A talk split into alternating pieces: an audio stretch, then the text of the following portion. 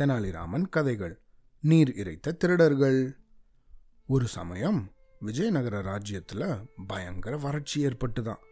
பருவமழை தவறுனதுனால குளம் குட்டை ஏரி அப்படின்னு எல்லாமே வத்தி போச்சான் தண்ணியே இல்லாமல் காலியாயிடுச்சான் தெனாலிராமன் வீட்டு கிணத்துல கூட தண்ணி ரொம்ப கீழே இருந்துதான் ஆழத்துக்கு போயிடுச்சான் இதனால டெய்லியும் தெனாலிராமனோட தோட்டத்துக்கு தண்ணி பாய்ச்சறதுக்கு ரொம்ப கஷ்டப்பட்டாராம்.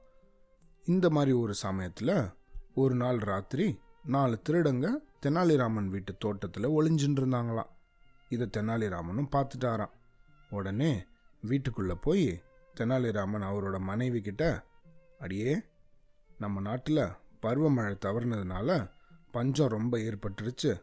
இதனால் நிறைய திருட்டு நடக்க ஆரம்பிச்சிடுத்து பஞ்சகாலம் முடிகிற வரைக்கும் நம்ம ரொம்ப ஜாக்கிரதையாக இருக்கணும். அதனால் நம்ம ஒரு காரியம் பண்ணலாம். அப்படின்னு சொல்லி வெளியே பதுங்கி இருந்த அந்த திருடங்களுக்கு கேட்குற மாதிரி சத்தமாக பேசினாராம். அதுக்கு என்ன பண்ணலாம்? அப்படின்னு தெனாலிராமனோட மனைவி அவர்கிட்ட கேட்டாங்களாம். அதுக்கு தெனாலிராமன் சொன்னாரா வீட்டில் இருக்கிற நகை மற்றும் வேறு விலையுறந்த பொருட்களை எல்லாம் இந்த பெட்டியில் போடு. இதில் போட்டு பூட்டிடு.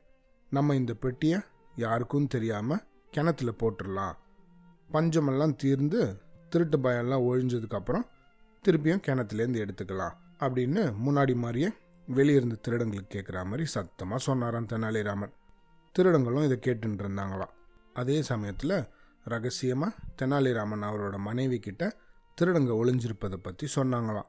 ஒரு பழைய பொட்டியில் கல் மண் வேறு பழைய தேவையில்லாத பொருட்கள் இது எல்லாத்தையும் போட்டு மூட சொன்னாங்களாம். அந்த பெட்டியை தூக்க முடியாமல் தூக்குற மாதிரி கிணத்துக்கிட்ட தூக்கின்னு போய் தொப்புன்னு கிணத்து உள்ளே தள்ளி விட்டாங்களாம். அதை போட்டுட்டு வீட்டுக்குள்ளே போயிட்டாங்களாம் தெனாலிராமன் திருடங்களும் தெனாலிராமன் வீட்டுக்குள்ளே பூந்து நம்ம திருட்டு வேலையை பண்ணலான் இருந்தோம். அதை நமக்கு வந்து ரொம்பவே சுலபமாக்கிட்டாரு. நம்ம வந்து ஈஸியாக கிணத்துலேருந்து எல்லாத்தையும் திருடின்னு போயிடலாம் அப்படின்னு அவங்களுக்குள்ளேயே பேசிட்டாங்களாம் அந்த பெட்டியை எடுக்கிறதுக்கு கிணத்து பக்கத்தில் வந்தாங்களாம் அந்த திருடங்க.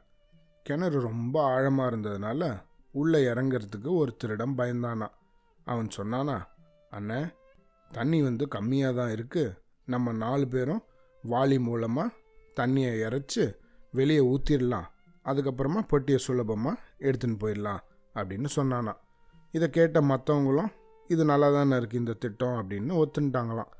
அதுபடி ஒருத்தர் மாற்றி ஒருத்தர் கிணத்துலேருந்து தண்ணியை எடுத்து எடுத்து வெளியே ஊற்றினாங்களாம் கொஞ்ச நேரம் கழித்து வேற ஒரு வழியாக தோட்டத்துக்குள்ளே தெனாலிராமன் வந்து திருடங்க இந்த மாதிரி தண்ணி ஊற்றின்னு இருந்ததை தன்னோட தோட்டத்தில் இருக்கிற செடி கொடிகளுக்கு போகிற மாதிரி அந்த பயிர்கள்கிட்டெல்லாம் பாயிற மாதிரி கால்வாயை திருப்பி விட்டாராம்.